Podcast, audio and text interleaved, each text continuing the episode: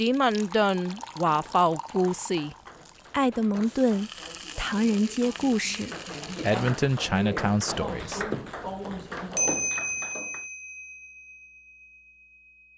philanthropy. I'm Helen Kwan Yi Chung. I'm a graduate of the University of Alberta in year 2013. And the reason why I got my MA in 2013 is because I went back to graduate school after I retired. That was the best decision I have made in my life. I thought, well, I may as well do something that I really like and have a passion for.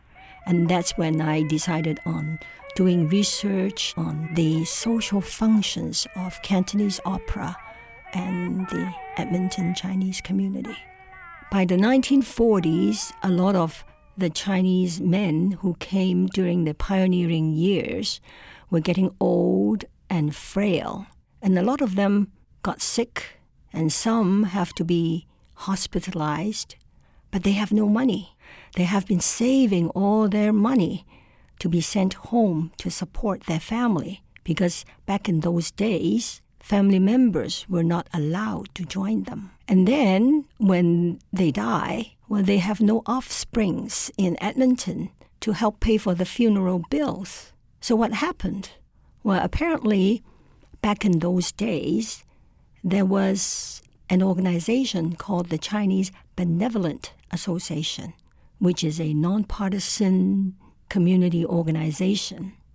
That, very interestingly, includes all Chinese. They consider all Chinese in Edmonton to be their members. So, whatever problems they have, they will help them. And of course, then the doctors and the hospitals got ear of this association and they all went to the association telling them, you know, all these debts. And the association said, no problem. We'll get our entertainment arm, the Chinese Dramatic Club, to help us put on Cantonese opera to help raise funds to pay for their debt. And they did. So the Chinese Dramatic Club regularly put on Cantonese opera shows to raise funds. And they continued doing that until all the debt was paid. They were really praised by, of course, the Chinese community.